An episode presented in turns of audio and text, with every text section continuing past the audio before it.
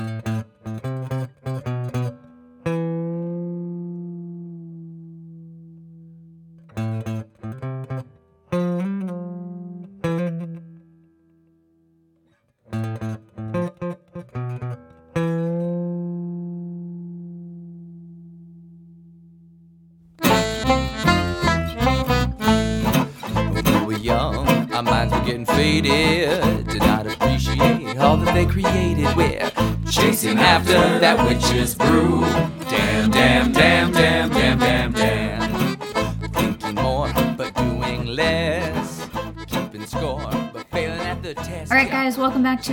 episode of the Mix Witches podcast. You might see a difference in the audio because I'm trying something new uh, to minimize the screaming of my other computer. So I'm trying this on a different computer, and my microphone doesn't connect yet, and I haven't figured out how to fix it yet. So the audio might sound different, but hopefully it's a good right.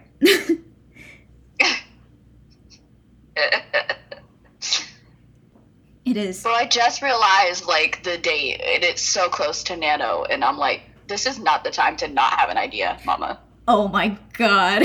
This is not the time to be changing my idea 60 different times. Same. Girl, we might be fucked. I'm just gonna start writing just like I do every year.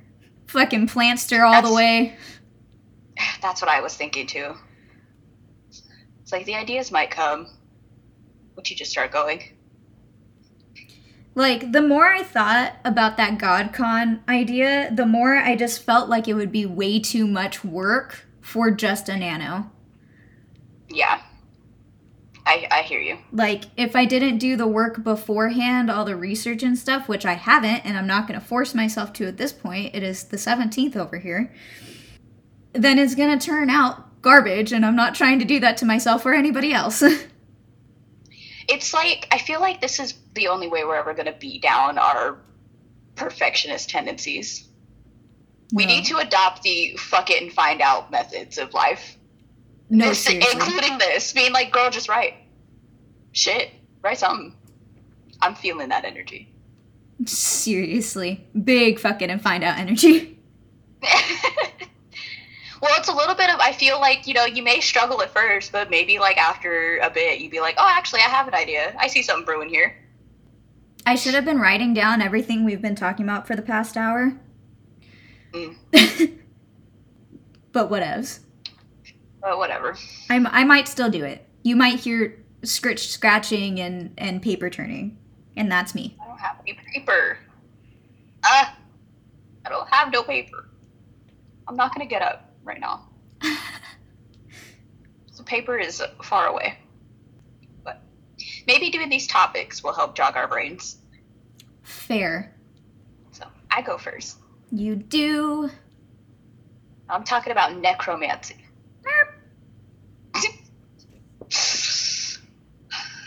I don't have much. I basically just have what it is in throughout history. I don't have any ways for you to do necron- uh, yeah, necromancy, necronancy. Wow.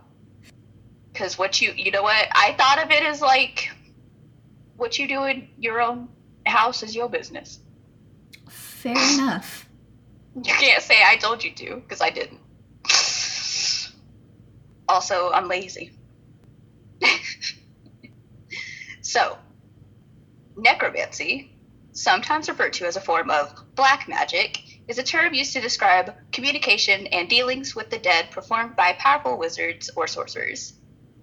Unlike most modern mediums, whose goal is simply to communicate with the dead, necromancers generally have a practical goal in mind. Their interactions may be intended to foretell the future, uncover secrets, recover someone from the dead, or even use a deceased body like a soldier or weapon. Says necromancy has been practiced from the earliest civilizations and is still practiced today. Apparently, necromancy has been used for thousands of years in civilizations around the world. Early writings about necromancy date back to ancient Greece and Rome. So that's how old we're talking ancient, ancient, and that's what we've recovered. You know, Yeah, that's just no- the early writings we know about. right. No saying like what's been lost Something in Yeah. Atlantis is waiting to be found. Oh no. I'm sure some of y'all have dug through the Akashic records looking for necromancy spells. Shame on you.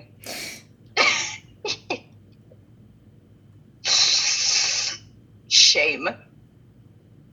Shame No on zombie- your family. okay. Shame on your cow. If any of you start the zombie apocalypse, shame. Listen, we all went through the era of zombies in the early 2000s. We don't need to go through an actual era of zombies. Thank you.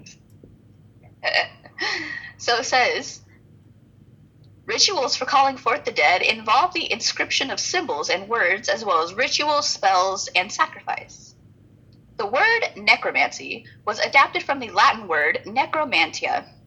The Latin, in turn, derives from the Greek word necromante or necromantia, a combination of the ancient Greek necros, meaning dead body, and mante or mantea, whichever, which means divination by means of. In other words, the literal meaning of necromancy is divination by means of a dead body. Fair enough. like, right?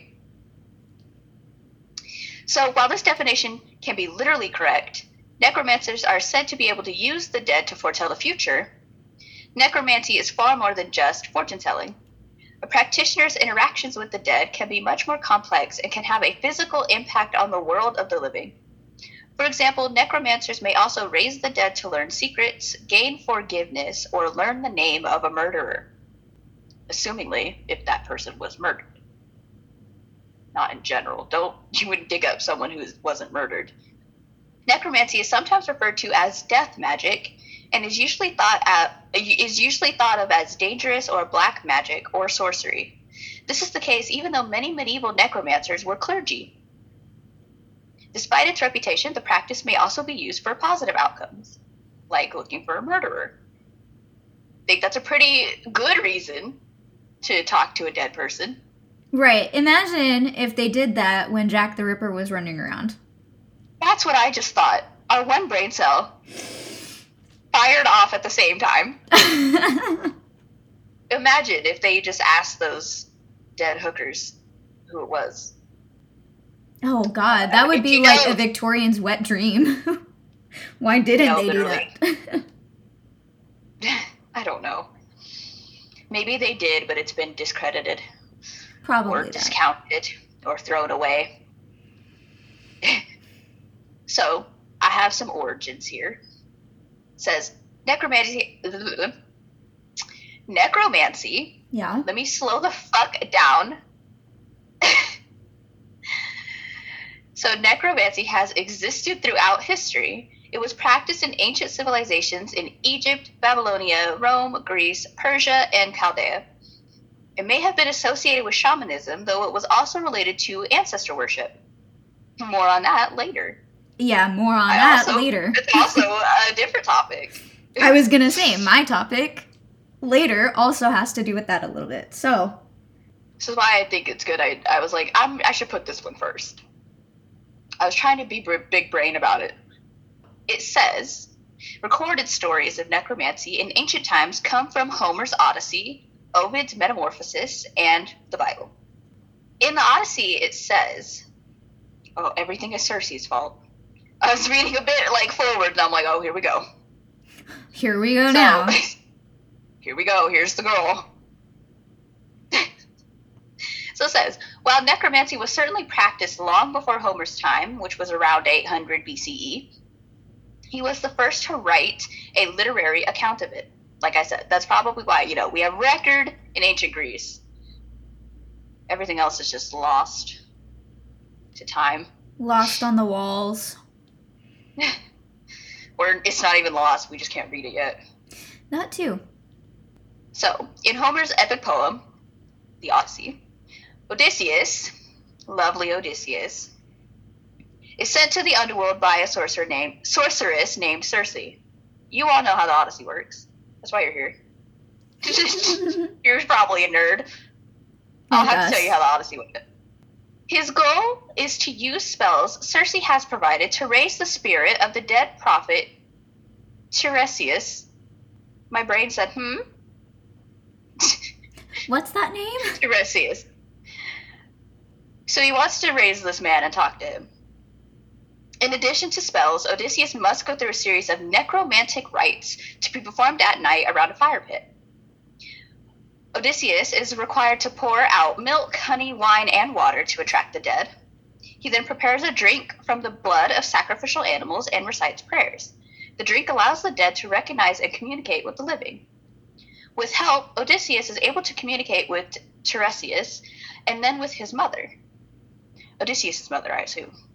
Not Tiresias' mother. I didn't write this.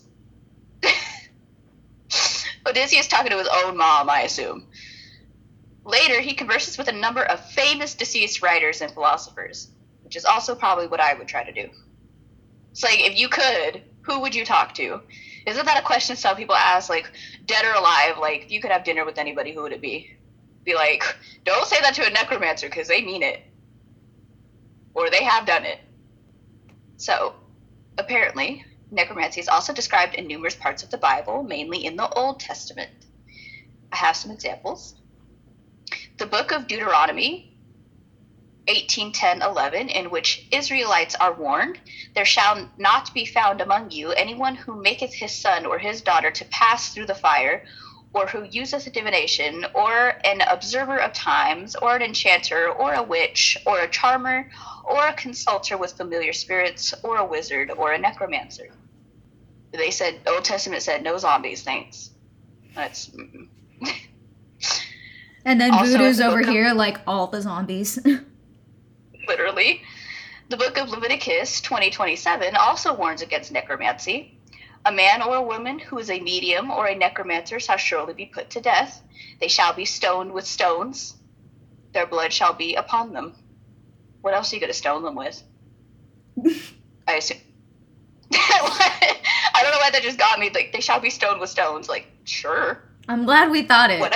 I'm glad we both thought it, but you said it. I just thought that was particular that you had to em- emphasize that you stoned with stones. hmm In 1 Samuel, the story is told of how King Saul had the witch of Endor call the spirit of the prophet Samuel from the dead. Saul hoped to receive military advice from Samuel. Instead, Samuel told Saul that both he and his son would perish in battle. This prophecy came to pass the very next day. Oh, At least he told the truth. yeah. I mean, it, it, he wasn't taking the piss. He said, "Nah, y'all ain't gonna make it," and he was right.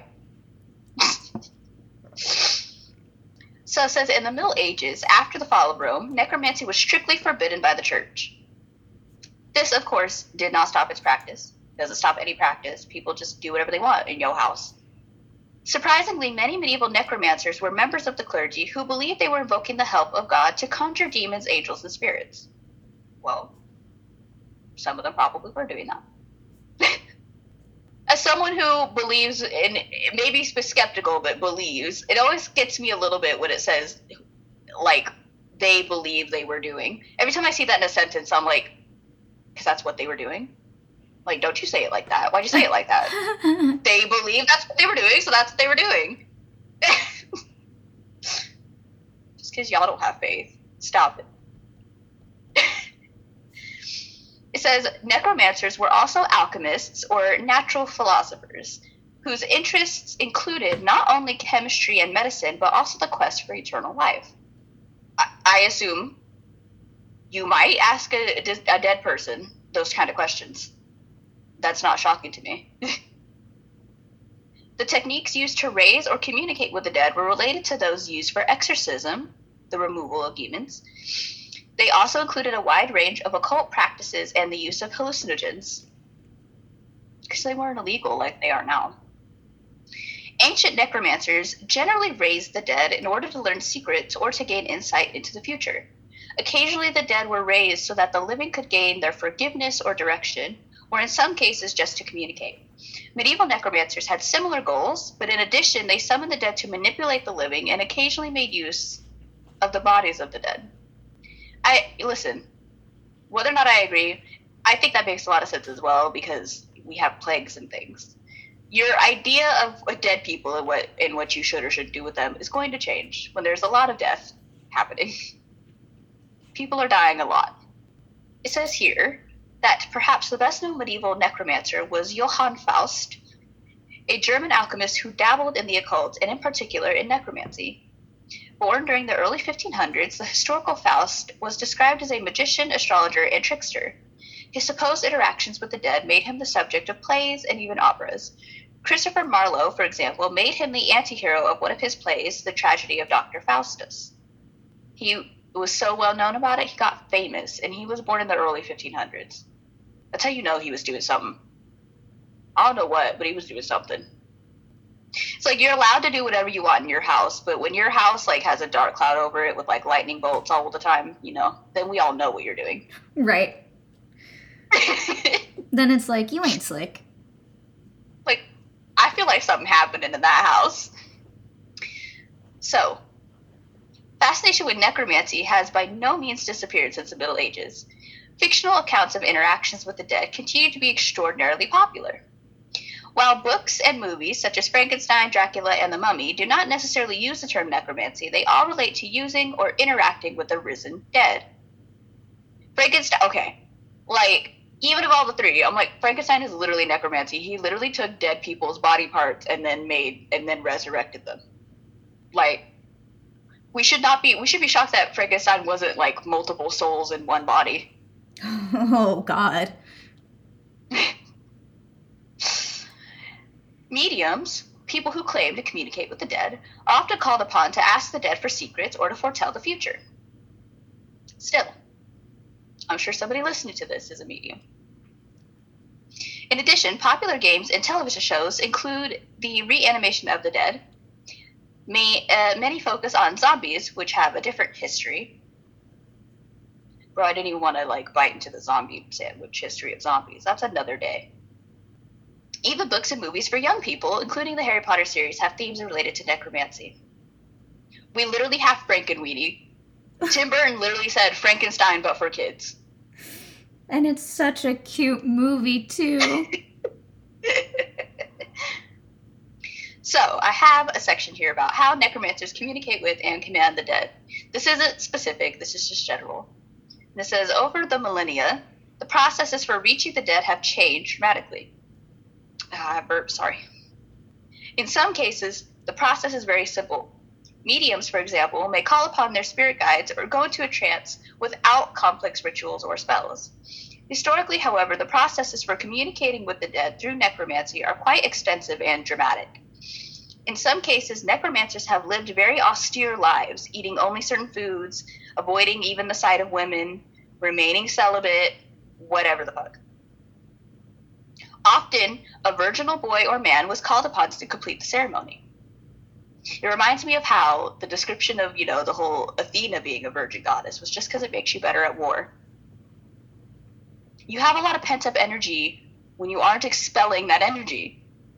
We need the virgins. Well, it also reminds me of the bear hunt thing that I mentioned when talking about uh, Artemis. Yeah. Virgins are better at pent up energy. They use that energy in the magic, and then the magic happens. I just had a thought, and I'm not gonna say it. Okay. Well, I was just like, maybe some of us need to practice some celibacy. Maybe we'll be better at magic.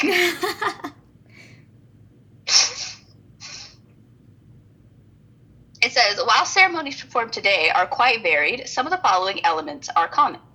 Necromantic rituals usually begin with the necromancer drawing signs and inscriptions on the group with a, yeah, that's what it says, on the group with a knife or a sword or on a cloth in ink or blood. The circle is not only a symbol of power, but also means to contain the spirit of the dead, thus protecting the necromancer. Casting a circle. Yes, you remember that episode. You listen to all of our episodes. I know you do. Words are added to the circle, including inscriptions pointing to north, south, east, and west, the names of the necromancer, the medium, and the spirits being called. Signs usually include ancient figures such as a pentagram, astrological figures, and astronomical figures. Objects such as jugs, swords, or candles are placed at specific locations to be used during the ritual. Once the scene is set, the necromancer goes through a ritual that varies a great deal. Some elements may include a prayer or pre pre a prayer or plea to the spirits, angels, or demons being invoked, instructions for how the dead should appear and what they should do, spells which in some cases are based on biblical passages, sacrifices, animal blood, milk, honey, ashes, flour, or salt placed in jugs or sprinkled around, and rituals ranging from knocking two stones together or burning candles or anything else will have to do with whatever one you're using and you find. Uh, one scene that comes to mind, if you're like, what the fuck is all this? It reminds me of American Horror Story when uh, Cordelia had to bring Myrtle back. I very distinctly remember. She had to cut her hand open and shit. She almost died doing that. I remember.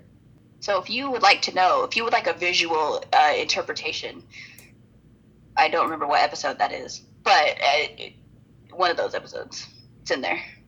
Well, I mean, The apocalypse was happening, so you know yeah. you got you got to do.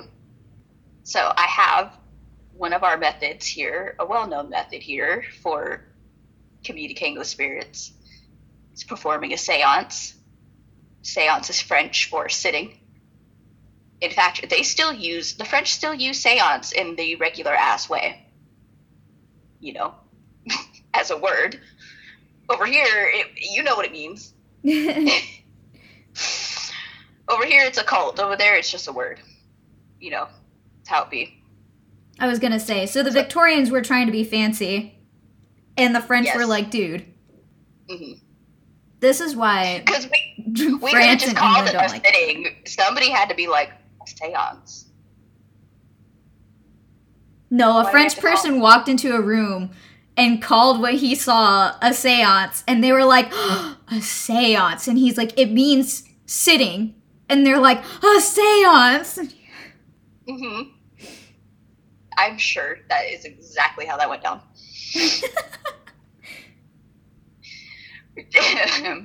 so, seance is a meeting centered on a medium who seeks to communicate with the spirits of the dead. Because strong light is said to hinder communication, a seance is usually taking place in darkness or subdued light. I know y'all know visually what a seance looks like. I'm telling you what it is, but I know y'all have seen one. It generally involves six or eight persons who normally form a circle and hold hands. Maybe there's a Ouija board, maybe not. Maybe another type of spirit board. Maybe there's no board, Maybe there's a spirit box. You never know. right?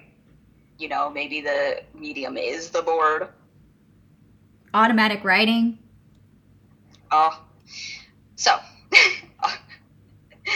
yes, all of it. Now I was like, now I'm getting excited. I want to do the things.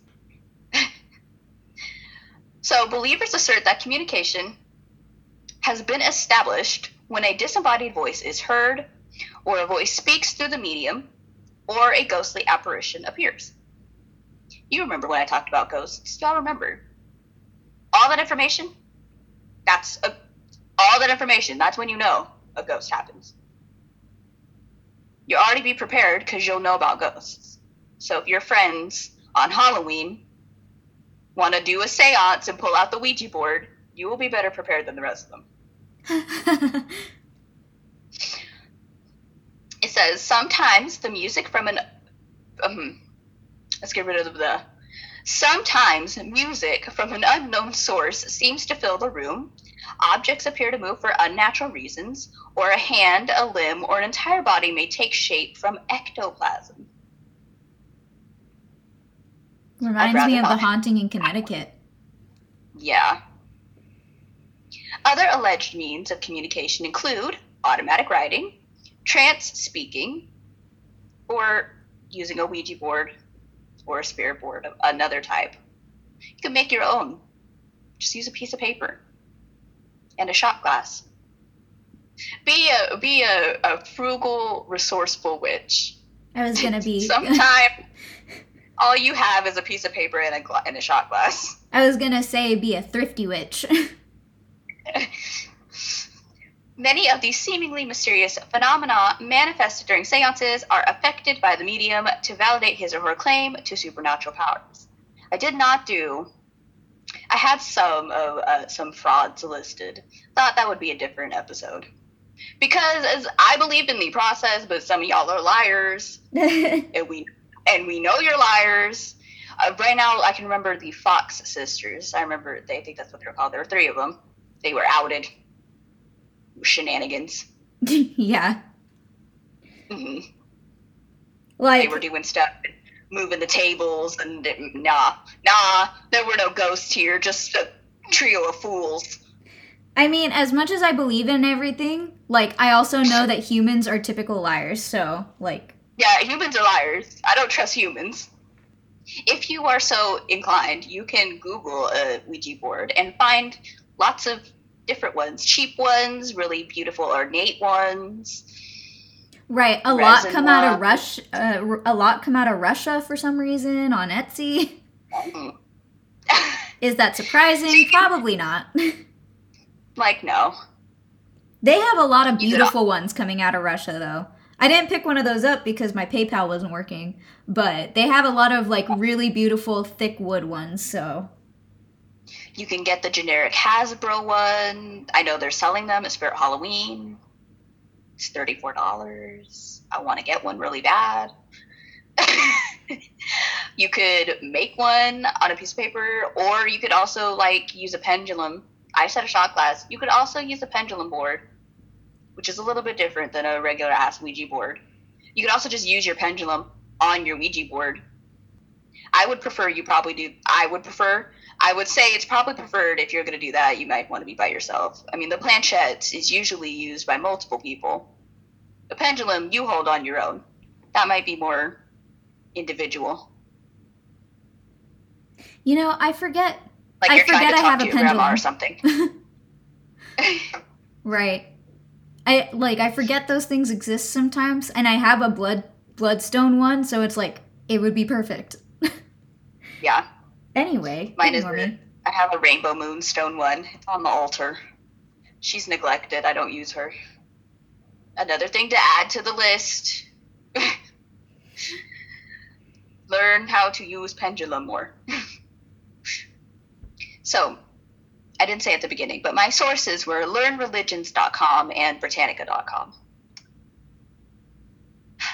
But that's necromancy. If you want to actually do necromancy, yeah, that's you that you have Google. You can Google that. But also, But like that's that's probably something you would want to pick up some books for, to be honest. or that as well. or Like that as well. one of my topics for this month, when I was doing the research, I was like, God damn, there's literally nothing except WandaVision on here. It was so hard to research the topic. Yeah. But they kept bringing up books, and it's like, I can't, I'm not gonna buy this book just for this research topic. So there's books out there. or yeah, or buy books. You have options. Somebody out there has a book of, you know, get a Necronomicon. oh. But that's necromancy. That's what it is. Interesting. What do you bring for us today? I am going to be reading some horror stories from around the world. Yay. Turn off your lights, light some candles. Light some About to get candles. spooky. Yeah. So I'm not like I didn't want to paraphrase anything because there's just a lot. There's a lot of stories. And some of them are already paraphrased. So I didn't want to paraphrase them more. So I'm going to be reading them directly from the websites. And I have some sites we're going to go through. I think from what it looks like, I have five. So, what the cannoli, Susan? Oh my god. So, every every place that you will ever go has urban legends. Hmm. Every country, every city, every university, they all have their own urban legends. They I all have their own ghosts. Every universe. every universe. Well, I mean that too, but I'm sure. So, I'm going to start with the universities because I have a couple of those. I found a site with that. And I think it actually mentions the universities. So we'll go from there and then continue on into bigger and better areas and end with the scary shit, hopefully. Yay. Okay. All right, so this first one I'm talking about uh, is from topuniversities.com. And each one of these, it's like five bullets, and they're just short little paragraphs. Ew. Right. Okay, so the Halloween Massacre is one of the most famous college Great. myths of all time. it is not certain how and when it w- it actually started, but it has ooh, but it has made its way into most American universities. For dec decades now, it was created it has created panic and fear among thousands of students and possibly even a few pers- professors as well.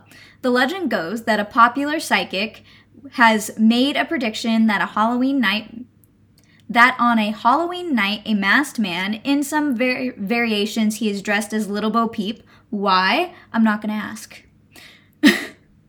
Will enter the campus of a university that starts with the letter M or W and is located near a pond, lake, or river, railroad track, or cemetery.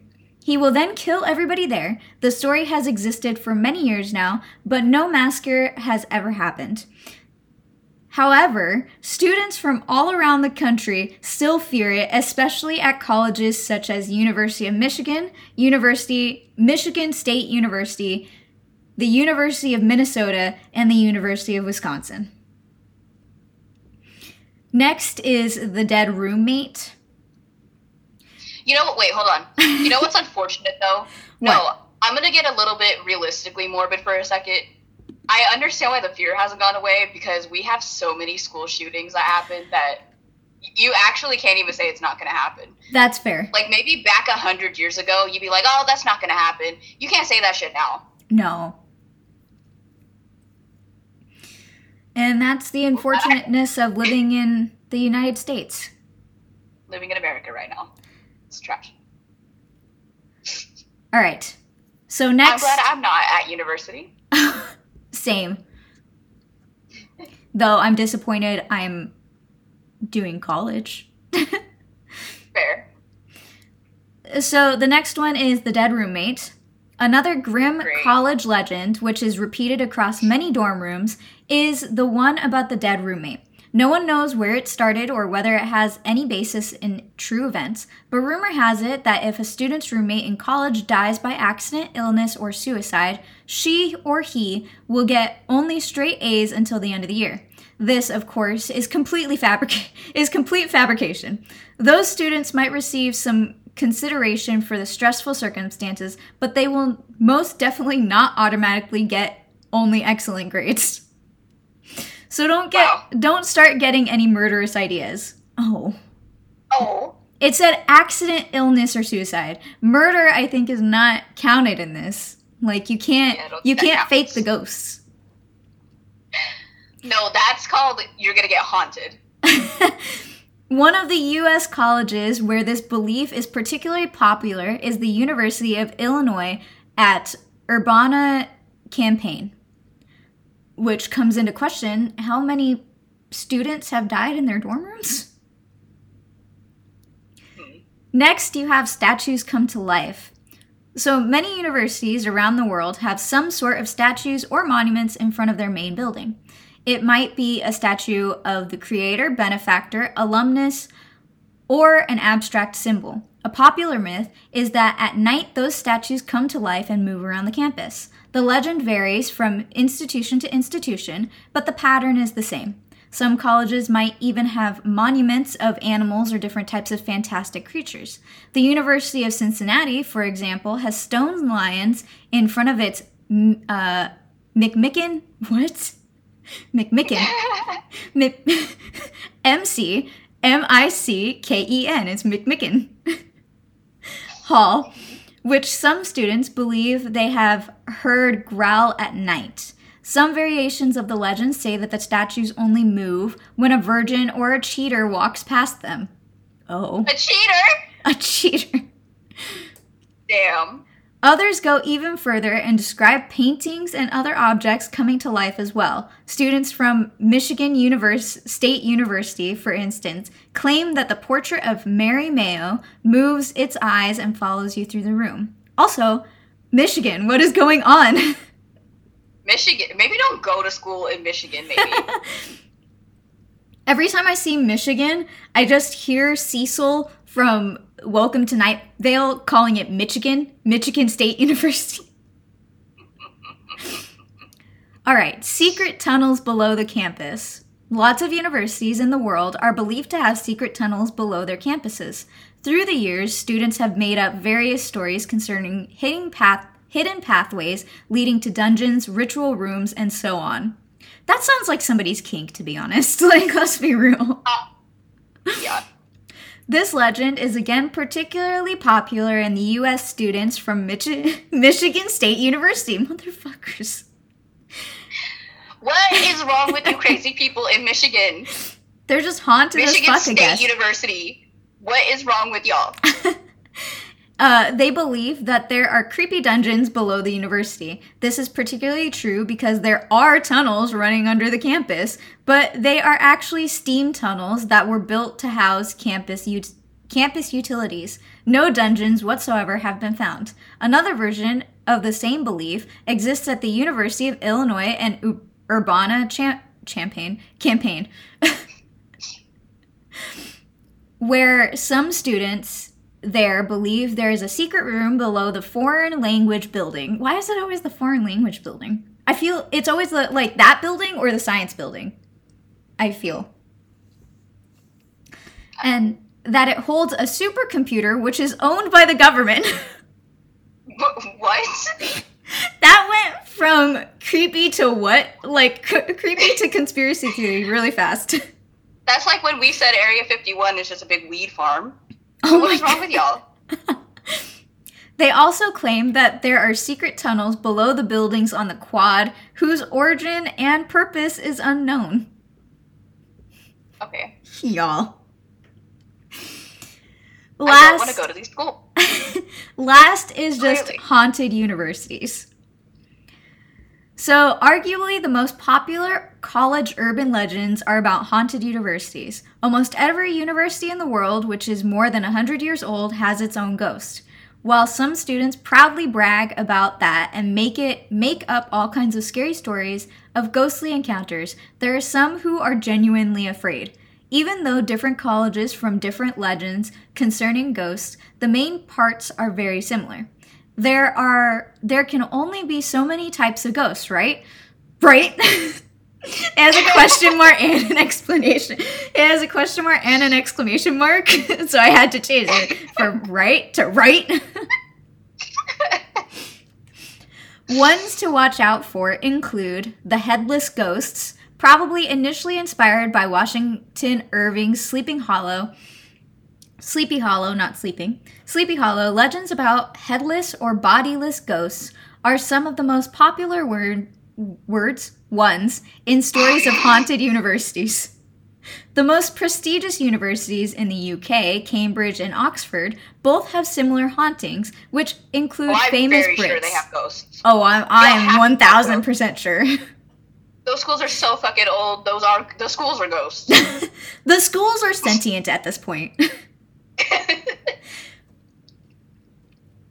Uh, students in Cambridge believe they have seen the floating head of none other than Oliver Cromwell himself. He was beheaded, and while his body was buried, his head rests at Cambridge's Sidney Sussex College. Why? It is said that Cromwell haunts the campus grounds, supposedly searching for the rest of his body. Oxford. well, why do you have his head? That's that's my question. Give it back. Give him his head. like put his head with his body. That's all he wants.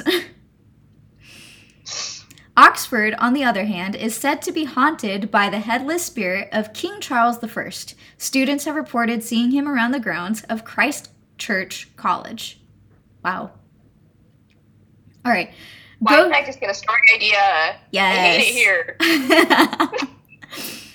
Ghosts of former professors. Another famous urgent le- ur- urgent urban urban legends spread from many colleges around the world is about ghosts of former university professors, such as such legends exist at Heidelberg University in Germany. Oh, that's why. I was like, what is that word? Uh, for example, during the Nazi era, many communists and Jewish professors at the university were sent to the concentration camps. Lots of them have apparently returned to their old workplace to haunt its grounds for eternity. While students haven't actually seen them, they all, they have reported that the chalkboards in some in these professors' old lecture halls self erase or have mysterious words written on them. A similar urban legend exists in the American University of Cincinnati. According to students and staff here, the ghost of a former classical, classics professor who died in the 1960s haunts the Blegen Rare book room. Students claim that they constantly feel like someone is watching them and keep hearing strange noises at night. Why are you in the rare book room at night? That sounds like a terrible place to be. Of course, the suicide ghost. So, this one's ghosts of students who committed suicide. Possibly the most widespread versions of the ghost legends are those concerning students who have committed suicide on campus grounds. I guess there is something eerie about suicidal students indeed, but most stories aren't based on actual evidence. Supposedly, in the beginning of the 20th century, a young girl took her own life by drowning in a swimming pool. Okay, at the University of Illinois. See, I said you don't want to go there. She killed herself. The girl had just found out she was pregnant and in her panic committed suicide. Students believe that her spirit still roams the English building of the university. Another similar was it was it a university professor? Like the English professor? Damn. Another similar myth exists at the Emmanuel College uh, in Cambridge. A student who hanged himself many years ago apparently walks the corridors of the building. No, no, no, no. Is he still hanging? Uh, no. Uh, last I'm is. like, are you looking at a walking ghost, or is he like noosed and How about how about we don't find out? okay? Uh, last in this is Ghosts of Builders. The most popular pattern among stories about haunted universities is the one about builders who died during the construction of the college in question. Since they gave their life for the university, they are said to never leave it. That's awful. Students at the Lamont, uh, hold on, Lamont Monosov, Moscow State University in Russia have reported hearing sounds of constru- construction and blood curdling cries at, on the top floors of the university. What kind of construction were they doing? Why are no? Another legend of a ghost of a former builder is extremely popular at the University of Toronto, Canada. Rumor has it that in 1889, a student actually saw the ghost of a stone stones, stonemason, God, who told him that he was murdered in a fight inside the campus. In an attempt to save himself, the stonemason struck a wooden door, which still exists in the university today. What? He hit, like, he slammed himself into the door? What does that mean? True or not, urban legends have have and always will be part of college life and experience. Oh, for sure. Let's talk about A- Alexandria University for a second. S- students all over the world share them with the new generation of freshers. Freshers. We don't call them frosh anymore. Was No, that I think that per- well, that person doesn't. I was like, is that your word from a f- freshman from back in the day? Like, how old are you? like, when did we start calling them that? Like, they're not frogs, they're not fresh, they're not frosh. Like, what, what are they? and thus they live on. Stories of haunted universities and horrific events have survived the ti test of time and continue to make our blood freeze and skin tingle. So, why not do it? Not do a bit of research into your own universities? Blah, blah, blah, you get it. Anyway. So, that's the universities portion. Yes. Now. now. now we go on to states. And this is coming from insider.com and it's called The Creepiest Ur- Urban Legend for Every State. I don't know, I don't want to do every state. I'll, I'll tell you some of these because I read some of these already. Okay. I'll tell you Alaska first. So, Alaska, the uh, Kushtaka of the Alaskan Triangle. Never heard that before, have you? Anyway. Um, no. Everyone knows the story of the Bermuda Triangle, but you might not know about the Alaskan Triangle. On average, five out of every 1,000 people go missing in Alaska, according to the LA Times. So even if there's nothing supernatural going on, it's easy to get lost in the Alaskan wilderness. The Tlingit tribe. hold on, there's something in my throat. There's a frog in my throat. There's a frosh. Well, they better get out. the Tlingit tribe, who live in Juneau, have their own explanation for the high number of missing people. Evil spirits called the the Kushtaka. The Kushtaka are shapeshifters, half man, half otter.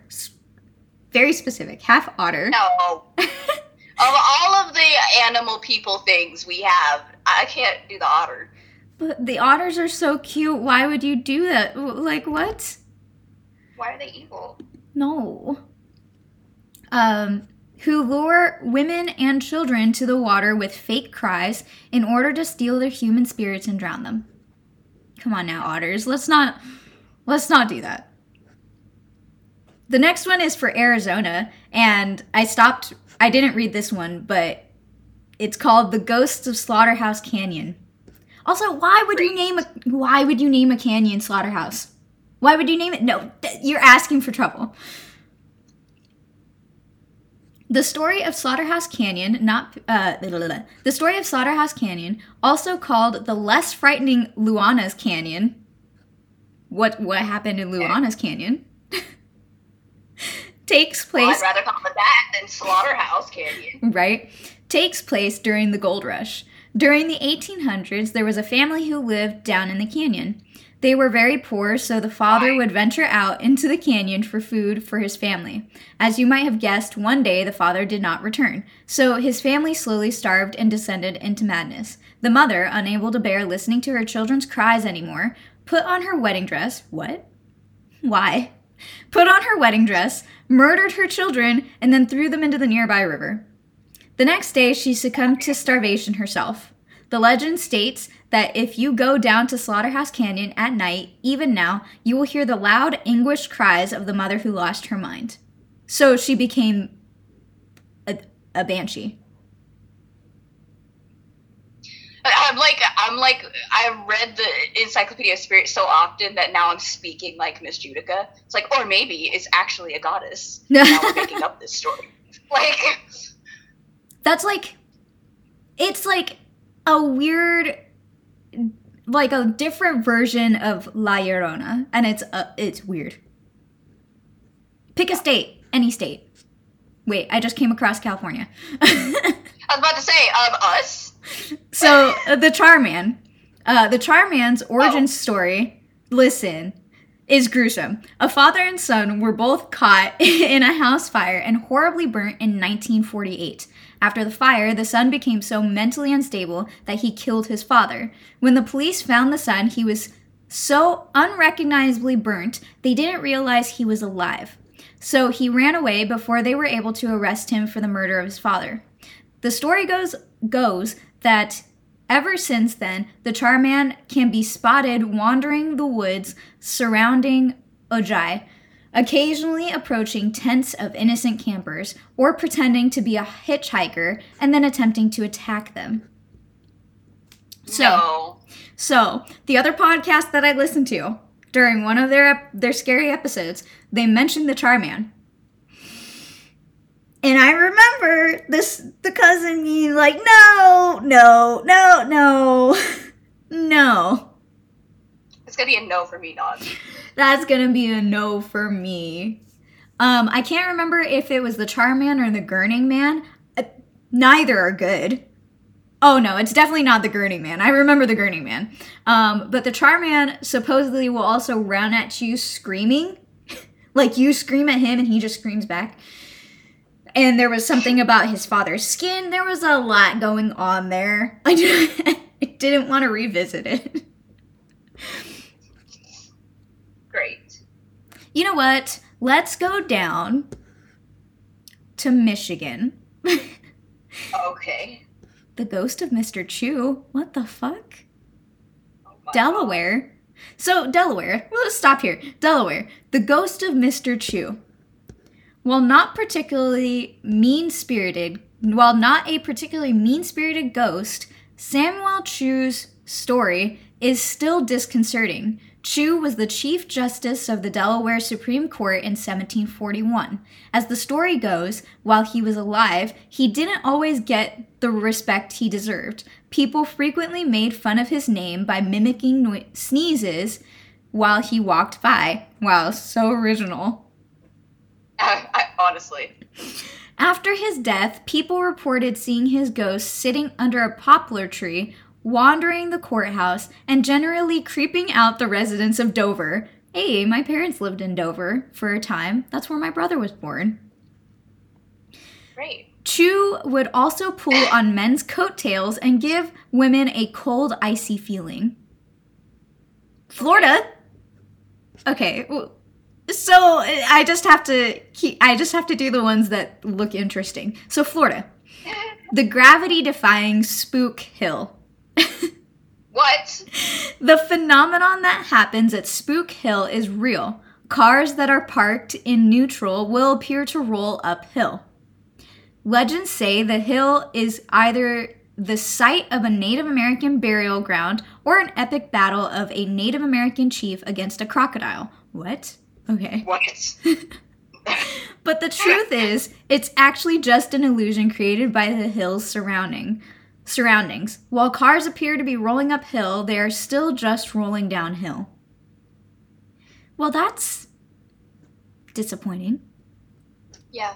But it looks like so. There's uh, a picture of the sign, and I'll I'll read the sign. It says, "Ages ago, in an Indian town on Lake Wales, on Lake Wales Lake, was plagued with raids by a huge gator. The town's great warrior chief and the gator were killed in a final battle that created the huge swampy depression nearby. The chief was buried on its north side. Later, pioneer haulers coming from the old army trail atop the ridge above found their houses laboring here, their horses laboring here at the foot of the ridge, and it called it and called it Spook Hill. Wow. So these pioneers thought because their horses ha- had to work harder, they called it Spook Hill. What a bunch of babies. Is it the gator seeking revenge or the chief protecting his land? Stop your car Okay, on the well, I white don't think it's the gator. Stop your car on the white line, place it in neutral and let it roll back. No, but okay. Glad you glad you have a whole line dedicated for this. Like, no, maybe? Hawaii night marchers. Interesting. Night marchers, according to Hawaiian lore, are not evil spirits, but they do demand respect. They are spirits of ancient Hawaiian warriors who march around the islands to protect sacred areas. Legends say that if you look directly at a night marcher, you will be marked for death. And if by some chance you find yourself in the middle of the in the middle of a procession, you are supposed to lie down in the middle of the road. Uh, okay.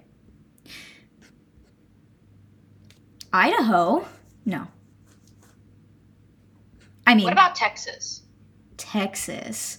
The Idaho one looks creepy too. Ew, no, clowns, why? No, not clowns. Iowa has the Black Angel. Anyway, you said Texas. The Devil's Chair in Kansas. I've heard of that one before too. The Goat Man of Pope Pope Lick in Kentucky. How about we don't? How about we don't? The Grunch Oh no, Louisiana. the Chesapeake Bay Monster? Oh, No. okay, wait. the Little Girl on Knock Knock Road. I have heard of this one from Michigan too. It's all from the same. You, it's all from the same podcast. You know which one I'm talking about. Yup. All right. Hold on. Texas, Texas, Texas, Texas. Ew, what is that? No. no, the story of Sacrifice Cliff. Fucking Montana, what? oh, okay. You guys can tell. Oh, Nevada, the truth about Area 51. Uh huh. Where's Texas? God damn it. Cropsey? New York, what? No. No. No. Okay. the Werewolf of Defiance. Ohio, what are you smoking? Pot, clearly, but. the Shaman's Portal in Oklahoma. oh. Oh. The Bandage Man of Can- Cannon Beach, Oregon. Uh. Pennsylvania has a bus to nowhere. Cool. Great. All right. I'm almost to Texas. It, it clearly goes in alphabetical order, but I just keep getting sidetracked. Texas, the Candy Lady. No. in the early 1900s, children in an unnamed rural town in Texas started to go missing, and the residents blamed it on the Candy Lady. The story says that she would go around leaving candy on children's windows, and eventually she'd lure the kids out with notes attached promising more candy. The story picked up steam when a farmer allegedly found rotten teeth on his farm and later found the body of a boy with his pockets stuffed with candy. While little is known about the origin of the story, some have speculated that the Candy Lady was real and that her name was Car- Cla- Clara Crane. Talk about alliteration. Clara Crane. Ma'am, we need to talk. Not the kid with pockets of candy. Not no. How about no? The the what man? The bunny man? Oh god, that sounds horrifying. what All the of these sound awful. They sound so awful. Why? Hold on. I got so sidetracked all of a sudden again. Okay, so the Bunny Man of Virginia. So the Bunny Man legend starts with what every good urban legend starts with an insane asylum, of course. The people of Clifton were so up in arms about the asylum that they were able to get all of the patients transferred. The patients were being moved on a bus that crashed, and the police were able to catch all the patients except one, the Bunny Man. According to the tale, the Bunny Man lived in the woods and sustained himself on woodland creatures, like bunnies. But eventually he attacked humans. Some people reported being attacked by a man with a hatchet. Other tales say that groups of teens would see a bright light and then would wind up dead and strung up over a bridge. What the fuck? Why? What? That took a left turn. Seriously. Oh my god. West Virginia. Mothman. No, not Mothman. Yes, Mothman. In 1966, stories say that West Virginia was visited by an insectoid flying creature with bright red eyes who resembled both a moth and a man. He was spotted flying around the town of Point Pleasant along with shining lights and the men in black. Oh, that's that's why he okay. Mothman, Mothman's origins have been claimed as supernatural, alien, or government experiment experiment gone wrong. But Point Pleasant has embraced. But Point Pleasant has embraced the monster, erected a statue, creating a museum, and even dedicating a festival to him. In 2002, a film starring Richard Gere called The Mothman Prophecies was released. Oh my god. Y'all really just profited off of this Mothman. Off of Mothman. I mean, Y'all to, really said, I'm feeling froggy, I'm gonna leave. to be fair, New Mexico did the same with aliens. So, I'm not saying it's a bad thing, I'm just saying, I'm just saying. okay, what's next? There's uh the Devil's Tower in Wyoming, which it just it just looks like a a petrified tree rock. You know, you've seen have you seen the uh the theory that some mountains are actually petrified trees? No. Okay, well, it's cool. I do I do enjoy it because conspiracy theories. But but that's what this looks like. So, there's no scientific consensus on why Devil's Rock looks the way it does, but one Native American creation story attributes the landmark's shape to a tragedy. According to the story, a large group of uh, Cheyenne girls were, were attacked and killed by a bear. Two escaped and found help from two boys who convinced the girls to act as bait. like, They climbed to the top of the tower, and the bear tried to follow. The boys shot arrows at the bear, and it finally gave up, leaving scratches all the way down the rock as it slid down. Okay, well, I'll tell you about I'll tell you about this conspiracy theory really quick. So, um, like some mountains have this very geometric shape to the rock pattern on the outside, like they look like little towers going up the sides and just, you know. Anyway, so the theory is because these geometric shapes are very very similar to like the cells that make up uh, a tree's cells that the rocks are actually or the mountains are actually petrified trees from way way way back when. That's that's it. That's crazy. that's the conspiracy theories. you want to hear about Bigfoot really quick? oh my god, Bigfoot. Bigfoot in Washington. Gotta go with the OG. Talk about conspiracy theories, we could talk about how we feel about Bigfoot. Bigfoot. so, Bigfoot is an internationally recognizable name and has been spotted all over the country, but Bigfoot has been spotted the most in Washington state. Yeah, they tell you not to go to the forest.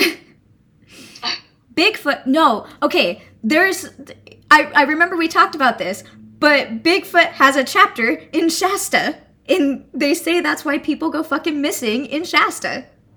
That's mm-hmm. crazy. That's too close to home. My mom was no, my mom was just telling me about somebody who saw has a it, it- he expl- he told me what he saw in nah. Nah. He said he used to work. He said he used to work like up around there, and he saw some shit, and I'm like, no. How about no? okay. So, Bigfoot is essentially a gigantic ape like creature who is either a ferocious beast who attacks loggers and hikers, or a gentle giant who wants to be left alone. Me too, dude. I'm not a gentle giant, but me too. I want to be left Oh. alone.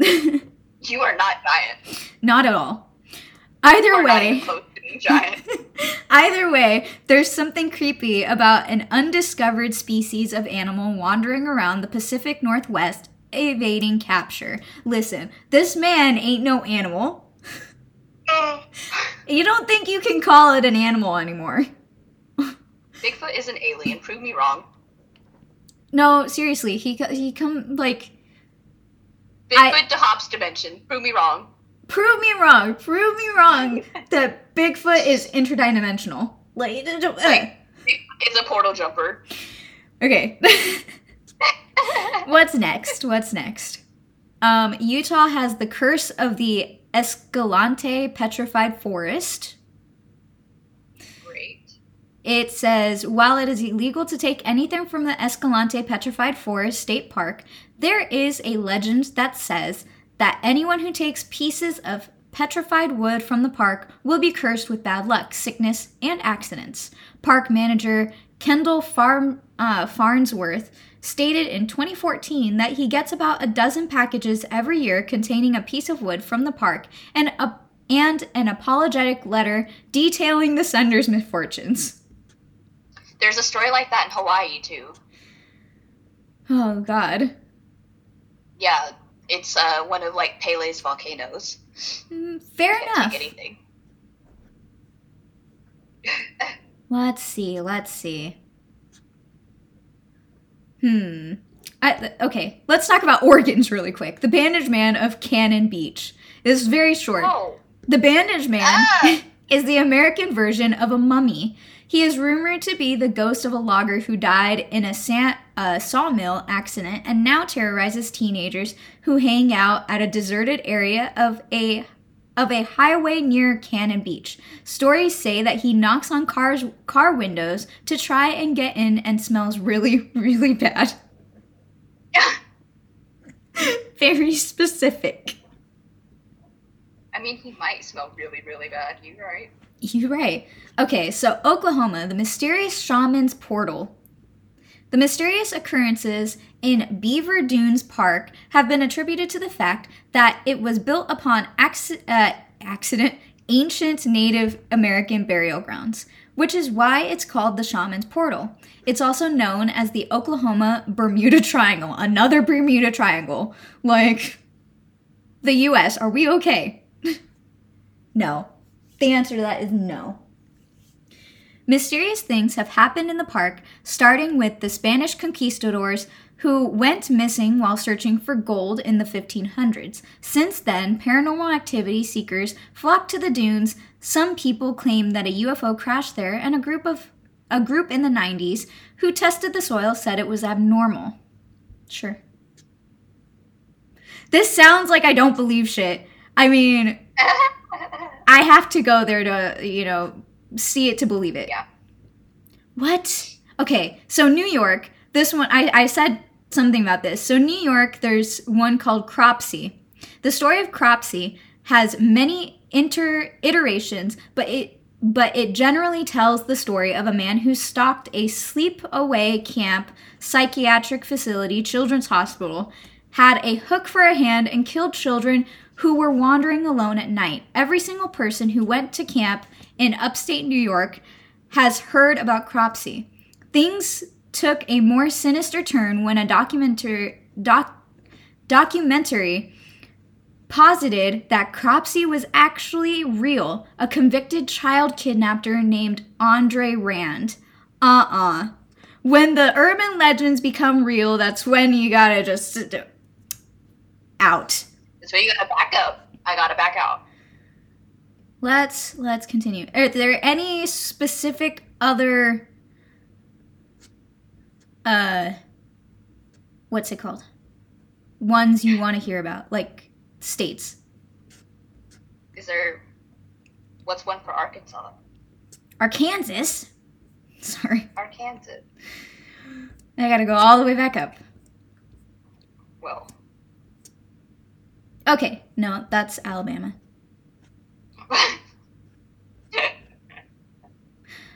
Ar- Arkansas, the the Boggy Creek monster. Ew. no.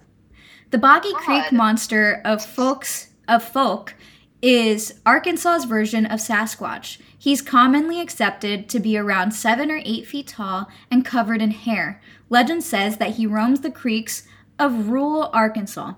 He was first spotted spotted in 1834 when people reported seeing a wild man. People still claim to spot the boggy the Boggy Creek monster today, and he has been the subject of five feature-length films, including 1972's The Legend of Boggy Creek. Great. Great. Uh, I'm okay. So I've heard something similar for not Idaho, but I've heard something similar for Nevada for something like this. But this one's for Idaho, and it's the Water Babies of Massacre Rocks. Water babies. Hold on. Water babies are a Native American legend that are found in a couple different places in America, but most famously in the Pocateo. Sure, we'll we'll call it that Pocateo. at the at the Masker. Stop laughing at me. at the Masker Rocks State Park.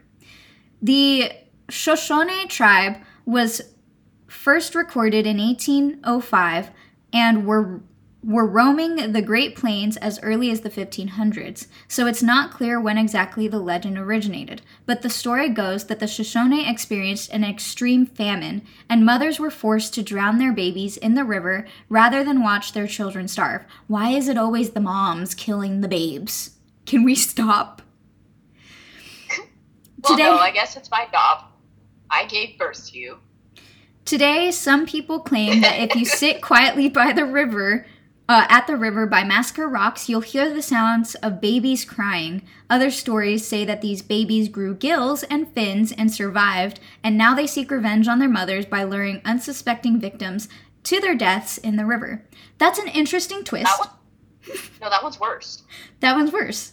That's an interesting tis- twist to La Llorona. Instead of the moms, it's now the babies. The ba- The babies. now the baby will come get you. So, oh god, I came across the clown again. No, fuck the clowns. But in Nevada, they have a similar. So Nevada's, you know, a basin. We all know this. It used to be an ancient, um, um, what's it called? Glacier. Went right through there. Uh, so you have a bunch of little lakes all through there. And I remember I was driving with Robbie and Amanda, and he was telling me the legend of water babies for that specific lake. And um, so the in that one, the babies will cry to lure people into the like to the lake edge to try and help the babies, and then the moms will drown the people. So babies Great. and mom be working together this one. No, No. no, dude. That's gonna be a no for B Dog. All right, so I'm gonna close it out. Well, close out the states. I'm gonna close out the states on Illinois, Homie the Clown. No, fuck. Throughout the suburbs of Chicago in the night in the 90s, there was a rumor going around elementary schools. There was a creepy man dressed as Homie the Clown, yes, from In Living Color, driving around in a white van trying to lure kids into it with candy and money. So you mean he was just a kidnapper? So you so, so you mean this person was real and the kids had a reason to be scared? Yeah, this one sounds uh, possible. In some variations, he was a kidnapper. In others, he was a rapist. I mean, a lot of Well- times they go hand in hand. But in all variations, Homie left a mark on young Chicago kids in the 90s. Well, great. Yeah. all right. So, we move on to not here. so, we move on to the great wide world. All right. Which one do I start with? I'll just go like this. So, Indonesia. so, this one is called the Pontianak. Indonesian float. Oh, sorry. This one's coming from secretretreats.com, and the article name is Six Famous Ghost Stories from Around Asia. Ooh. Okay. So, Indonesian folklore features a wide variety of tales about uh, animist, ghosts, and spirits, and the so called Ponti- um, Pontianak, or Kuntianak, is perhaps the most notorious of all. In Southeast Asian cultures, swamps are considered eerie places. Me too, bitch. I consider those eerie places as well. Like, where are they not considered that? uh, where nature's spirits dwell and spook the living. Legend has it that the area in western uh, Kalimantan, Kalimantan, at the crossing point of Kapuas and Landak rivers, was haunted by Pontianaks. The Pontianak is a vengeful spirit that takes the form of a beautiful woman and preys on men, children, and vulnerable souls. Believed to be the spirit of a woman who died in childbirth. Why is it, why is it always in childbirth? Or a violent Because death. they're the because you remember because they are the most dangerous vengeful ghosts. They are one of the most powerful and feared spirits in Indonesia and Malaysian Yeah. folklore. Yep.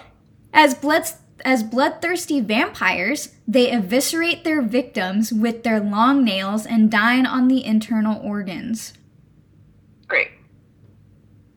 Despite the dire warnings shared with him by local Dayak people, Seraph, I'm not going to try to say that that middle name, Al uh, Al Qadri, Al Qadri, yeah, Seraph Al Qadri, decided to set up a trading post at this crossing point in the swamp. The Pontiacs soon made their presence felt on this man and his build- builders, and the story goes that they fired cannon into the they fired a cannon into the swamps to destroy the area considered to be the Pontiac's nest. Wow. And It sounds like a Did it work? bad, bad, bad juju. Yeah, it doesn't sound like it worked. A mosque and trading post were established, and the developing city was named Pontiac. Pontianak. My bad. The, the trading post became very successful, and this man was made a sultan, the first sultan of Pontianak.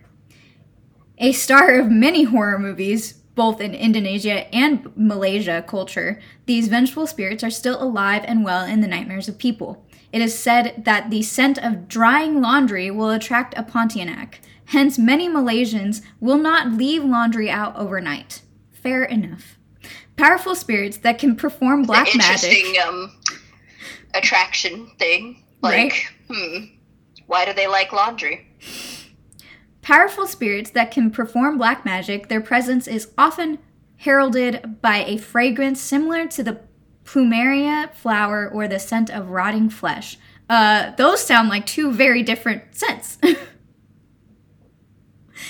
but it is also said that she can be tamed to become the most perfect and beautiful wife. Okay. I'd love to see you try. I don't think you should marry her. I think not. What? No. Simply drive a nail into the hole at the nape of her neck to enjoy a blissful marriage to a beautiful woman. Well, is a is a love life ever simple?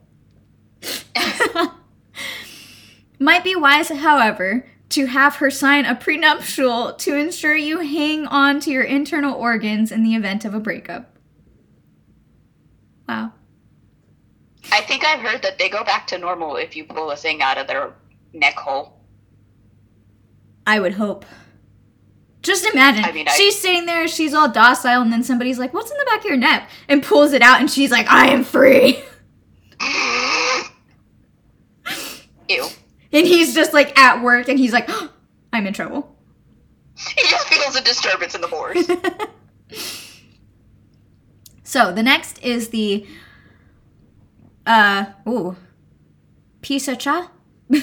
Pisha, Pishacha, which is India. So, a vampire like creature, the Pisachas in Hindu theology are believed to feed on the flesh of both the living and the dead, and horrifically, they are particularly fond of dining on pregnant women. Are we surprised? No. listen, we know. Listen, everyone wants the stem cells of the baby. We do. Spirits do. We just have to accept it. Pregnant women are not safe. Seriously. Maybe you're especially. I, you know what? I just thought maybe you're especially powerful when you're pregnant. You are making a whole other life. That's fair. Like, you're not only especially powerful, but you're also, like, particularly defenseless. That as well. Maybe not maybe not all the way defenseless, but you are less protected than before. I mean, you got to Well, be getting that energy from somewhere. Energy. Yeah. we are of the same mind. Yes. Okay, so described as having a human like form with protruding red eyes and bulging veins all over their bodies, they are particularly unpleasant looking demons. Pishachas haunt cremation and burial grounds, abandoned homes, and places where violent deaths have occurred. In more modern times, they are said to haunt places such as discos and nightclubs where they feed on negative energies in what are seen as vice ridden venues and where they look to possess vulnerable individuals. An ancient Great. spirit that was born around. Oh, wow. An ancient spirit that has been around since creation. The Pishachas have their own language known as. I'm not going to try that. They are believed to possess the paranormal ability to become invisible and to shapeshift and assume any forms at will. These ancient and tricky spirits can possess minds, driving their possessed humans to negative thoughts and behaviors and feeding on the conflict and misery that arises as a result. Great. The So possession. a standard D. Yeah, so a standard demon. The possession can drive the possessed to insanity. Special mantras are needed to exorcise these harmful spirits to keep the Pishachas satiated and at bay. They are given their share of offerings during certain religious functions and festivals. Amazing. All right. So I don't want to go through all these, but next is Vietnam, which is the daughter of Hubie Hua. Then we have Myanmar. Ooh. The Yellow Ribbon Lady. We have Thailand, which is Preta or Pret, the Hungry Ghost. Japan, Kappa. I will talk about these ones. Quirky River de- Demons. For the lighthearted side of this Halloween edition, we would like to present you the Quirky River Demons as found in Japan folklore. A culture rich in supernatural tales of ghosts and fantastic creatures, no list would be complete without the Kappa. I have pictures of what, of like, I went to a yokai museum and there were skeletons of Kappas, which was interesting. Great. Spirits of the natural world and ghosts are deeply embedded in Japanese religion, history, and culture. And for this last offering for our Halloween edition, is this the last one? Probably. There is even a sushi roll named after it, the kappamaki or cucumber roll. Kappas love cucumbers, what strange little things they are. They are mm-hmm. said to be roughly humanoid in form and about the size of children. They have a shell like a turtle, green scaly skin, and a plate on top of their heads that must always be brimming with water to stay alive. These uniquely Japanese supernatural beings live in Japan's lakes, streams, and rivers. In Shintoism, kappas are respected as gods of water, and statues of them can sometimes be seen at shrines around Japan. Kappa quirks include having a huge appetite for cucumbers, hence the kappamaki, and for never being able to break a promise. On the more gruesome legends about them, see, this is where I was about to go. It is also said that they love to pull lost children and animals into the water and drown and eat them, perhaps with a side dish of freshly crunchy cucumbers. No. Yeah. Yep. all I can see is the one from Hetalia, that one episode. Yeah. Yeah. Do you want to hear any of these other ones from East Asia? I'm good. Cool. All right, onwards. I'm also not going to read all of these because, well, I mean, they're short, but there's not a lot of them. These ones are um, from Central and South America. Hmm. So, Galapagos Islands, the headless gringa. According to locals on Baltra Island, the former American Air Force base is haunted by La Gringa Sin Cabeza, the headless gringa. Legend says that an American serviceman and his cheating girlfriend lived at the base during World War II. The soldier pushed his girlfriend off a cliff when he found out that she was cheating on him, and her head got caught on something and tore off. Uh, no. Whoa! We should have put a warning at the beginning of this episode.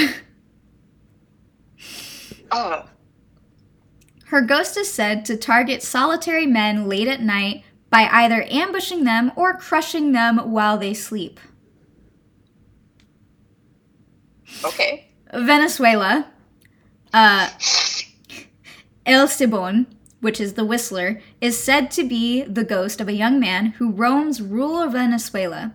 The legend states that this young man murdered and gutted his father for abusing the boy's mother. The young man's grandfather responded to the murder by whipping the boy relentlessly and pouring flakes of red hot peppers on his open wounds. the What a loving family. What a loving family. God. The grandfather then ordered a vicious dog to hunt down his grandson. El Silbon now haunts cruel men who cheat on their wives or treat them poorly. So if you hear some eerie whistling while in Venezuela, you might be near this vengeful ghost. Why does he whistle? You know what? I'm good. I don't need to know. You gonna ask him? No. No. So Mexico was of course La Llorona, so I'm not gonna I'm not gonna go into that again. We already did that. I already talked about her. That bitch. No I'm kidding. Peru No. Peru She gonna has come over here and get me. Peru has La Casa uh, Matsusita. Yeah, that's right. Matsusita. Located in downtown Lima stands La Casa uh, Matsusita, an ordinary looking yellow building. A local legend says that this building was the scene of a gruesome crime, and two popular stories are told about the area. The first version says that a local Peruvian man slaughtered his entire family before committing suicide, while the second version says that hallucinogens were served at a dinner party leading to a horrendous bloodbath. Both stories have one thing in common they state that the second floor is, floor is believed to be haunted to the point where just entering would make someone turn insane. Oh, Great. thanks, Peru. All right, Brazil. Brazilian encon- uh, Encantado. Deep within the Amazon waters lives a shape-shifting monster that may take the f- shape of dolphins or sea snakes. The Encantado, Enchanted One, is said to morph into a seductive human like figure whose superior musical talent and beauty becomes irresistible to their human prey. Once under the spell of the Encantado, the victim is kidnapped and never seen again. Legend says that this Amazon shapeshifter is sighted frequently, and residents at the jungle avoid walking near the riverbanks at night. Two more. Chile, living in a ghost town. The abandoned town of La, Nori- La Noria was a mining town fueled by slave labor during the 19th century. Since then, the town is said to have been deserted, but witnesses claim to see ghosts of slaves wandering through the town's cemetery. According to the legend, the spirits are believed to be more to be from open graves and exposed skeletal remains of the slaves that died tragic deaths. They now haunt the area that is the graveyard of La Noria. And last is Tanzania. Okay, random, but is Tanzania by South America? Probably. I was about to say, I I don't know. I I have well, okay. So in the Tanzania island of Pemba in the Indian Ocean, okay, that answers our question. An, e- an evil creature plagues the island. According to the stories, the creature can shapeshift and has been seen in bat and human like form known as the Popobawa, batwing. Batwing. oh, oh, oh my god. The spirit sexually assaults men. There have been Oh, there have been many reports of being attacked by the Popobawa, which sometimes sends locals into a panic, forcing them to stay awake or sleep in groups outside their homes. Jesus. So, that came from holbrooktravel.com. Their article, Spooky Ghost Stories from Around the World by Jessica Samuelson. Great. And we have one last one last article and that is from npr.org called The Creepiest Ghost and Monster Stories from Around the World. I'm not going to well, yeah, no, it's fine. Which is by Cecily Meza Martinez. All right. Okay. So, You didn't do Europe you're right. or Africa. You're right. But it's already long, so we're gonna. oh, this is gonna have to be saved. I'll make a. I'll make another episode. okay. I mean, to be fair, you could just do a whole like two-hour episode on just Europe alone. Sh- Yeah. To be completely fair, Yeah. they got all kinds of things. Specifically, things. all we have, all like we could fill a whole episode with just Finland and Belarus. Honestly. Like, fuck, just the Baltics. God. Okay. We'll get there. Oh, here's here's more about the Popobawa. I don't want to go back into it, but oh,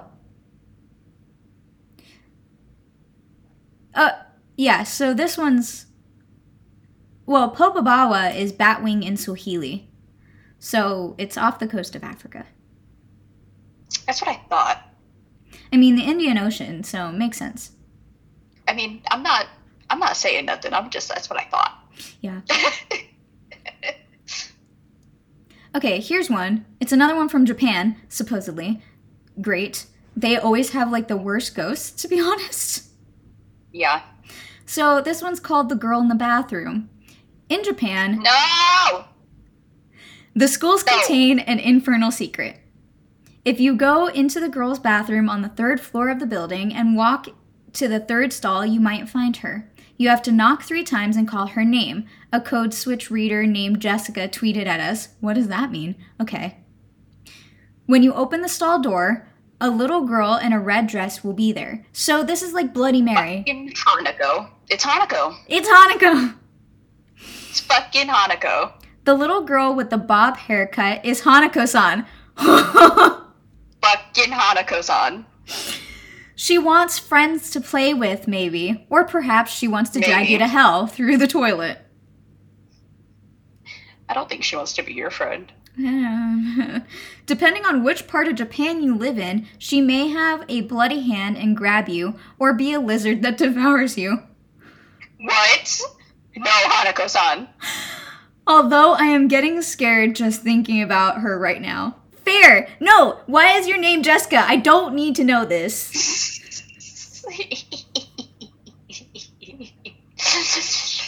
no, Hanako-san. Hanako-san has become a fixture of Japanese urban folklore over the last 70 years. The most popular or- origin story for the tale holds that during World War II, a schoolgirl was using the bathroom when a bomb fell on top of the building. The school collapsed on top of Hanako-san, who has been trapped there ever since. But Hanako isn't the only schoolgirl who haunts Japan's school bathrooms. Kashima Reiko, another young girl, was said to have been cut in half by a train. Oh my god. Oh, I didn't talk. I didn't talk about her either. I saw both of these when I was gonna do Ghost, but I didn't talk about either of them. Now her disfigured spirit inhabits bathrooms, asking children who enter the stalls where her legs are. The legend Yeah. goes that if Kashima Reiko is not satisfied with their answer, she will rip off their legs. Hmm. Hmm. This is the- Uh, well, one of these is also about La Llorona, so um, not going to talk about them. So this is the last one. This is Okay. the woman of your worst dreams. Okay. Awesome. In All Brazil, of these have been women of my worst dreams. Hanako-san. Hanako-san haunts my dreams. In Brazil, a tall, skinny woman with long yellow fingernails and red eyes creeps along the rooftops and watches families inside their homes. How about no, ma'am? Mm-mm. She watches them as they sit around the table for dinner. She watches them while they eat. La pisadera? Uh, dera? Sure.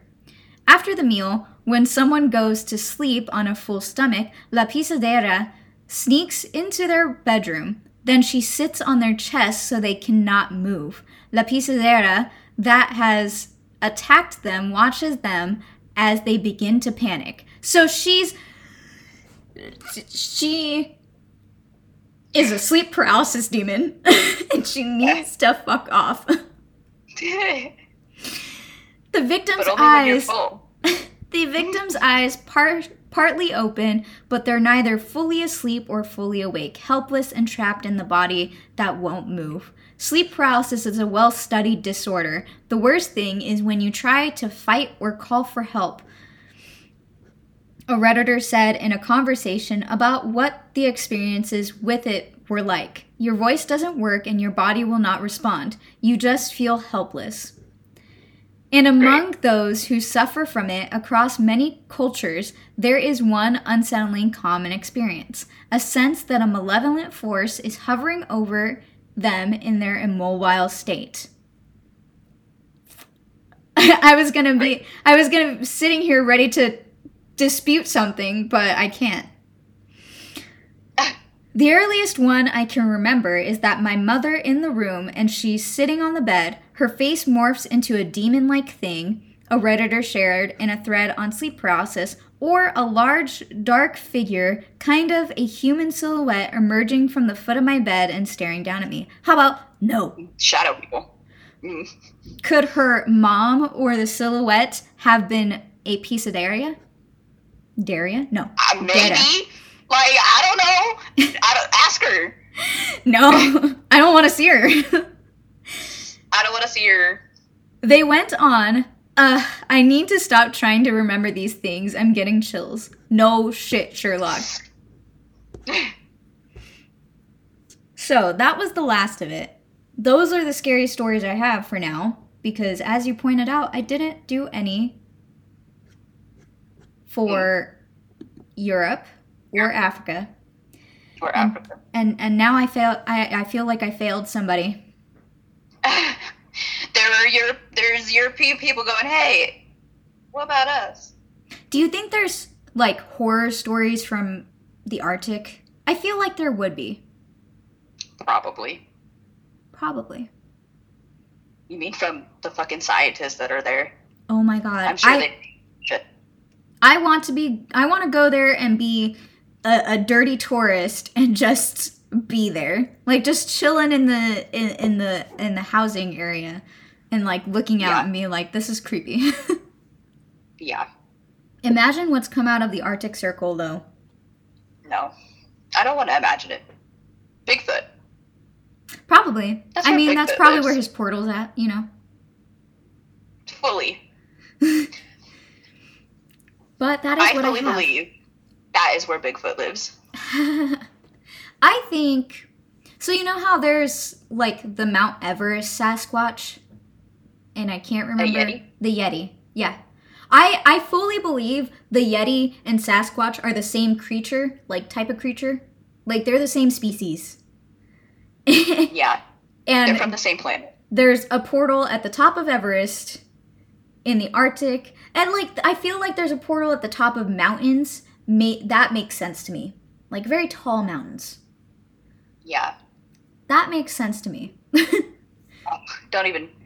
The only thing I'm, I feel like, well, I don't want to say I'm not scared of Bigfoot. The only thing that doesn't terrify me is Bigfoot, I guess. I find Bigfoot interesting, not scary. I found I find Bigfoot interesting, that but there is one picture that I I saw like a long time ago, and I probably couldn't find it again. But it has terrified me and haunted me since I saw it. The point is, is that the uh, the picture was of a wooded area. I want to say it was jungle, but maybe not it was definitely in the woods somewhere. And there was this this dark figure off on one of the other sides of the mountain and there was a little zoomed in portion of it. And um the reason they have this picture is because it got like the person taking it had a satellite phone and sent it sent it and then their phone died and then their body was found later. So I was like, Great. how about no? No, man. I want to I honestly want to say it was from Shasta. Well, don't say that. So I don't want to call it Bigfoot. Well, how about you don't say that? Just how about you don't say it at all? Just how about? I already have though. Going away from the creep, um what is your media? Actually, maybe in, Okay, maybe we're not going including the from the creep. We're not going away from the creep at all. so, my media is Pet Sematary. oh, I still haven't watched that yet. Well, I'm talking about the book, but there are two movies an old one and a newer one. You sound so put upon by that. the first movie came out in 89 and the newest one came out in 2019 so pick your poison the book however came out in 1983 on record stephen king has said that of all the novels he's written pet sematary is the one which genuinely scared him the most great. So Fucking great, dude. i don't know how much that matters but that's what he said So I don't want to sit here and read this whole thing. I will tell you what Pet Sematary is about. Pet Sematary is about a family who move into a house with their two kids and their daughter's cat. And when they get there, a whole bunch of shenanigans happen. It says right here the daughter hurts her knee and the son is stung by a bee, like shenanigans. And their neighbor is an old man with him and his wife live in the house. And he is the one who tells them that animals continue to die on the highway that run past their houses because speeding trucks just go vroom and then hit everybody's animals. Because of that, there is a pet cemetery in the town where all of the kids bury their dead animals. But beyond the pet cemetery, there's another cemetery. And if you bury something in that cemetery, it will reanimate. So this isn't about like necromancy, like a necromancer. This is like an inanimate object that performs necromancy. Great. So uh, the daughter's cat dies because you could have saw that a mile away. Pet cemetery, and she has a cat. We know. So the cat dies. While he, the dad is at home by himself, and the family is away visiting the wife's family while the cat dies. So he goes, well, mm, maybe if I bury the cat in this cemetery that he learned about through particular means, I'm not going to tell you, you have to read it. He learns about the extra, the second cemetery, through through dreams. I'll tell you that much. Somebody tells him in his dreams. and he buries the cat there. And uh, the cat comes back. Except it doesn't come back because it's different. It's uh, real surly and ornery, which honestly is a cat. But that just wasn't how it was. That cat, this cat wasn't like that. Also, he tends to uh, hunt for mice and birds, ripping them apart without eating eating them, which is also That's just not what animals do. That's malicious intent, not survival. So that's concerning. and he also smells. So the little girl does not want the cat in her room at night anymore. So the old man confirms that the cat has been resurrected because he also buried his dog there when he was younger, and this all tracks. Basically, he's saying, hmm, "I've seen this all before. Yeah, you you buried the cat there, and the cat came back." And the dad, it, it says, deeply disturbed, begins to wish that he hadn't buried the cat there. As yeah. they always do. So, several months later, the son is killed by a speeding truck. And dad gets real, real, real depressed and despair. And you know where I'm going with this. Yeah. you know what he does. Like an idiot. and the son comes back. And I'm not going to ruin the ending for y'all. But the son reanimates, just as the dad probably hoped and assumed that he would. So, it's not a happy ending, I'll tell you that. So we have some zombies in the in the in the book. Some some people who should not be alive. The old man describes the cemetery, or rather, he says, sometimes dead is better. He also says the place has a power, its own evil purpose. Great. Thanks, old man. So, it's an what it is is an ancient burial ground, as they always are. Yeah, you know. But you know, Stephen King always writes everything in Maine, and this is an actual tribe. I'm not going to try and pronounce it because I'm not going to do that to y'all. But it's an actual Indian tribe. He didn't make it up. I don't know if the burial ground exists. God, I hope not. Know, someone gonna try this, and we don't need that. I told y'all, don't make any zombies. We don't need it. We already have COVID. Please Oh don't my do God. this. No, we don't need a zombie apocalypse. Now is not the time. But it's a book about zombies. If you thought Stephen King had done it all, you're right. He's done some zombies. If you don't want to read, there's two movies, as I told you. Um, I'm gonna assume the '89 one is not good. No offense to the old old days. I'm not gonna say the new one is good because I haven't seen it. So no, I'm.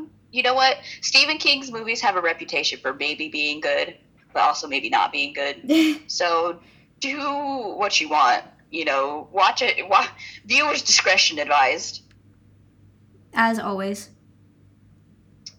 But Pet Sematary. It's also spelled wrong because it is spelled wrong in the book.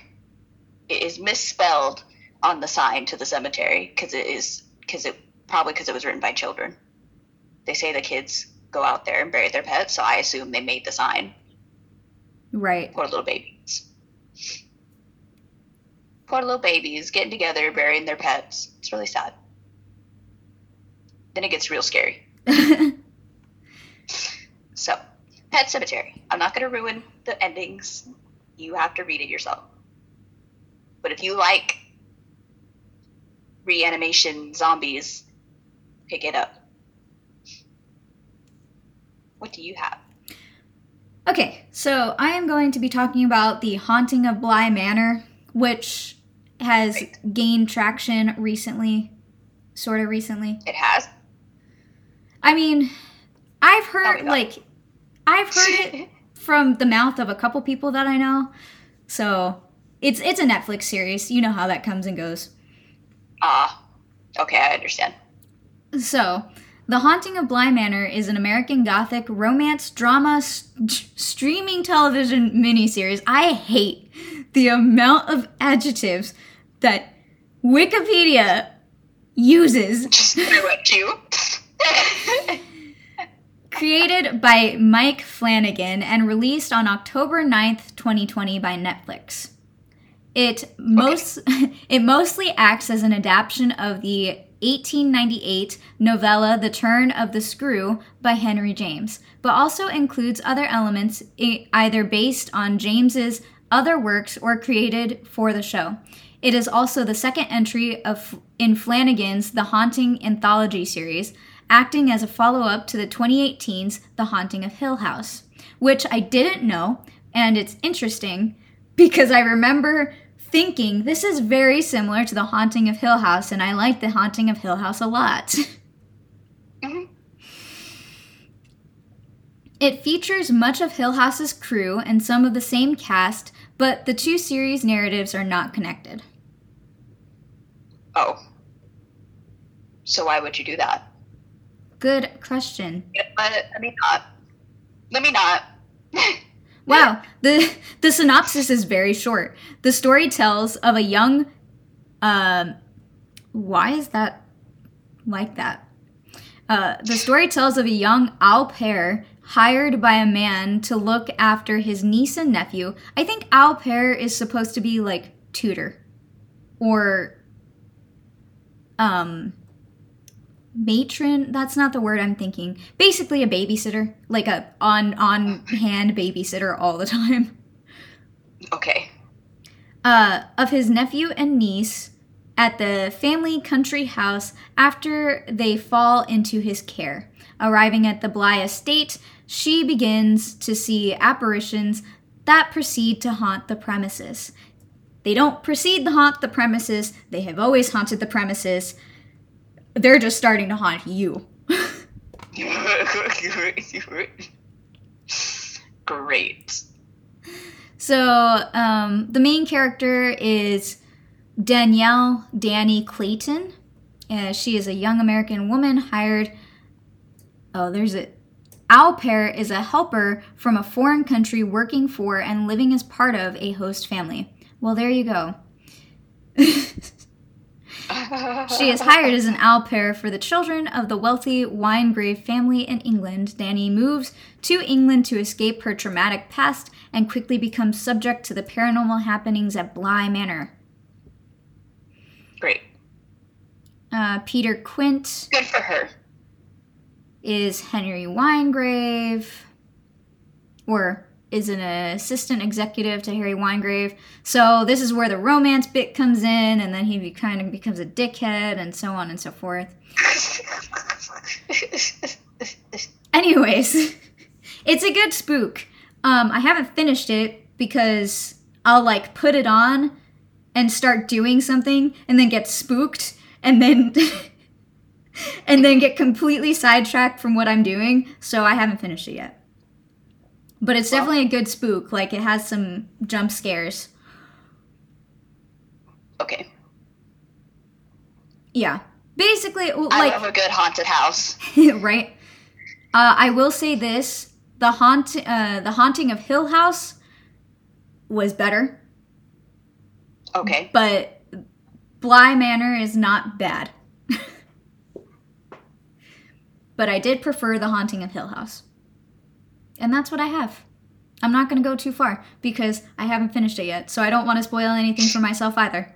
There's lots of ghosts, lots, lots and lots of ghosts, and both of the children.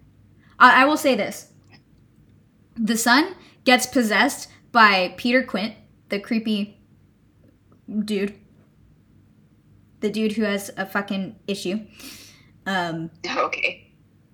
Or maybe not Peter Quint, but one of one of the ghosts reminds me of Peter Quint. Okay. And then, so the siblings are Miles and Flora, and then Flora sees the ghosts and interacts with them. So Miles gets possessed, and Flora interacts. And Danny's stuck in the middle. Poor Danny. But Well. that, that, yep, that's what I have. Sucks to be her. It really does. Well, if you would like to hear more from us about spooks, you can find us on Twitter and Instagram searching at Mixed Witches Podcast. We're really easy to find. It's the same at both places. You can also shoot us an email, mixedwitchespodcast at gmail.com. Oh, shit. you can also find us on Society 6, which is also at Mixed Witches Podcast. And you can have, head over to our website, which is mixedwitchespodcast.squarespace.com.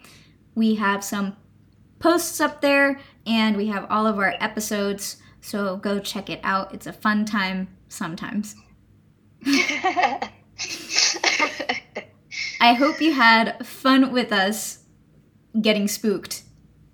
I did. Oh. I did have fun reading through all of those urban legends and scary stories. and Bigfoot. And Bigfoot. Bigfoot. So much about Bigfoot. Maybe one of these days I'll just do a Bigfoot episode. I was about to say, he deserves his own episode. He really does. Or she. They. No, we don't know. Yeah. It, We don't know their gender preference. Shit. the entity. Maybe they don't even have one. They may be genderless. Exactly. Oh Any- my god. Anyways, we'll we'll see you guys next week for more October fun times. And uh yeah. Bye. Bye. Young, our minds were getting faded. Did not appreciate all that they created. We're chasing after that witch's brew. Damn, damn, damn, damn, damn, damn, damn. Thinking more, but doing less. Keeping score, but failing at the test, y'all. Chasing after that witch's brew. Damn, damn, damn, damn, damn, damn, damn. Chasing after that witch's brew. Got nothing better to do, cause you're sailing down the easiest street again. Damn, X marks the spot, or is it O? Getting high then, feeling so low. Chasing after that witch's brew. Damn, damn, damn, damn, damn, damn, damn.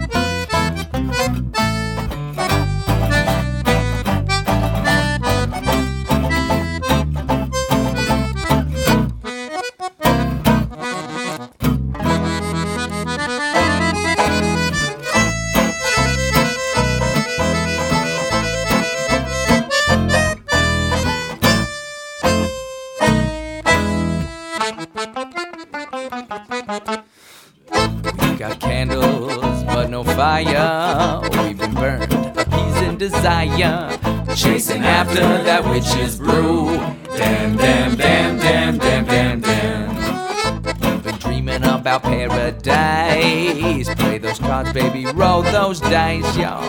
Chasing after that witch's brew. Damn, damn, damn, damn, damn, damn, damn. It's going well, and then it's not. You start to go, and then you stop, cause you're sailing down easy street again. Damn, almost within reach, but out of your grasp. The last drop at the bottom of your glass, you're chasing after that witch's brew.